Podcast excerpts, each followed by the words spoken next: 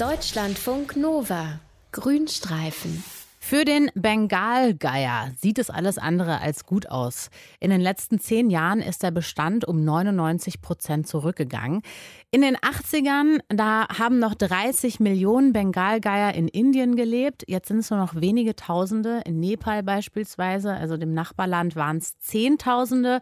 2011 hat man da noch 43 gezählt.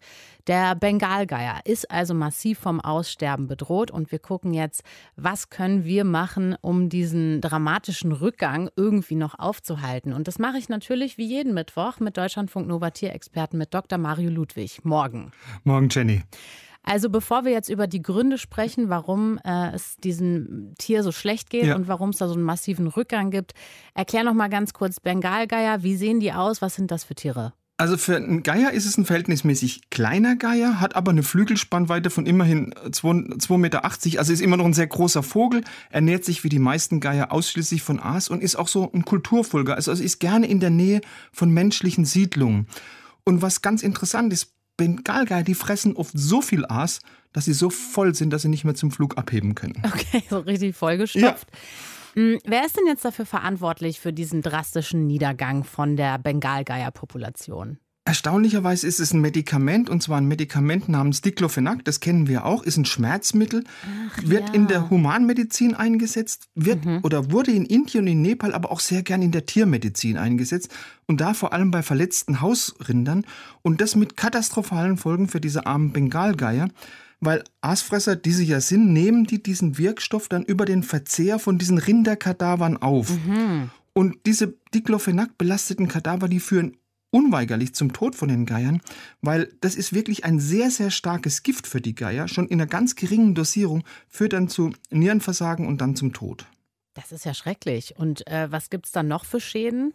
Also da gibt es natürlich auch noch so Sekundärschäden. Also durch das Sterben der Geier, da bleiben ja die Tierkadaver an den Straßenrändern liegen. Mhm. Ja? Es gibt jetzt einfach nicht mehr genügend Geier, die pflichtbewusst diese Kadaver beseitigen.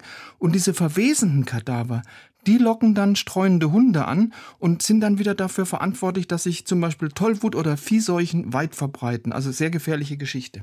Okay, jetzt weiß man das. Jetzt ist natürlich die Frage, was kann man machen? Also von Seiten des Staats aus, wird da jetzt irgendwas gemacht? Ja, eigentlich schon relativ lang. Also man hat dieses Problem schon vor vielen Jahren erkannt und hat dann auch konsequenterweise schon 2006, also vor 13 Jahren, in Indien, Nepal und Pakistan die Verwendung von Diclofenac in der Tiermedizin verboten. Okay, ja. Hat aber relativ wenig genutzt, weil Diclofenac ist als Schmerzmittel bzw. als Entzündungshemmer für den Gebrauch bei Menschen, kriegst du das in jeder Apotheke. Mhm. Und die Leute haben das einfach dann illegal bei Rindern eingesetzt.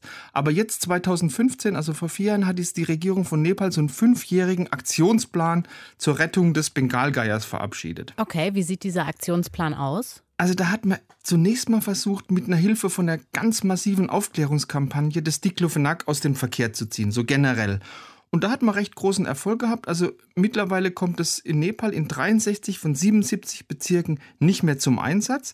Man hat stattdessen für ein Ersatzmedikament geworben, das heißt Meloxicam. Ist zwar deutlich teurer als Diclofenac, ist aber für so einen Geier gesundheitlich unbedenklich. Also da können dann die Menschen ihre Rinder damit behandeln. Mhm. Ich bin jetzt mal skeptisch, was diesen Aktionsplan angeht. Reicht das aus, um die Geierpopulation wieder nach oben zu treiben? Nein, das reicht natürlich nicht aus. Aber man hat parallel dazu noch einiges gemacht. Man hat zum Beispiel in Aufzuchtstationen junge Geier nachgezüchtet und hat die nach so einem 7-monatigen Überlebenstraining wieder in die freie Natur entlassen. Und dort haben sich die Vögel dafür, also dass sie in einem Käfig aufgewachsen sind, so nach ersten Berichten, wieder sehr schnell oder sehr gut zurechtgefunden.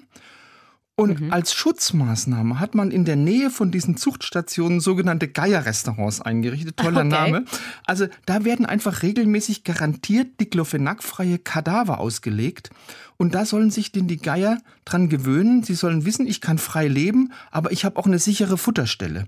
Und diese Geierrestaurants, die will man so lange in Betrieb halten, bis dieses Diclofenac endgültig aus dem Naturkreislauf verschwunden ist. Und man hat da wirklich schon erste, wenn auch bescheidene Erfolge erzielt. Also die Zahl der Geier, du hast es vorhin schon gesagt, die ist in Nepal von 43 immerhin auf 100 hochgegangen. Hat sich also mehr als verdoppelt. Es gibt also eine Trendwende. Und da spielt also Nepal wirklich in Sachen Geierschutz eine echte Vorreiterrolle. Aber Indien und die anderen asiatischen Staaten, die wollen da bald nachziehen. Also so schlecht sieht es gar nicht aus. Okay, der Bengalgeier. Erst gab es einen dramatischen Rückgang. Wir haben geguckt, wer oder was besser gesagt dafür verantwortlich ist, nämlich dieses Medikament. Und ja, er ist immer noch kurz vor dem Aussterben. Man versucht ihn jetzt zu retten. Wie genau, das hat uns Deutschlandfunk Nova Tierexperte Dr. Mario Ludwig eingeordnet. Vielen Dank. Gerne, Jenny. Deutschlandfunk Nova. Grünstreifen.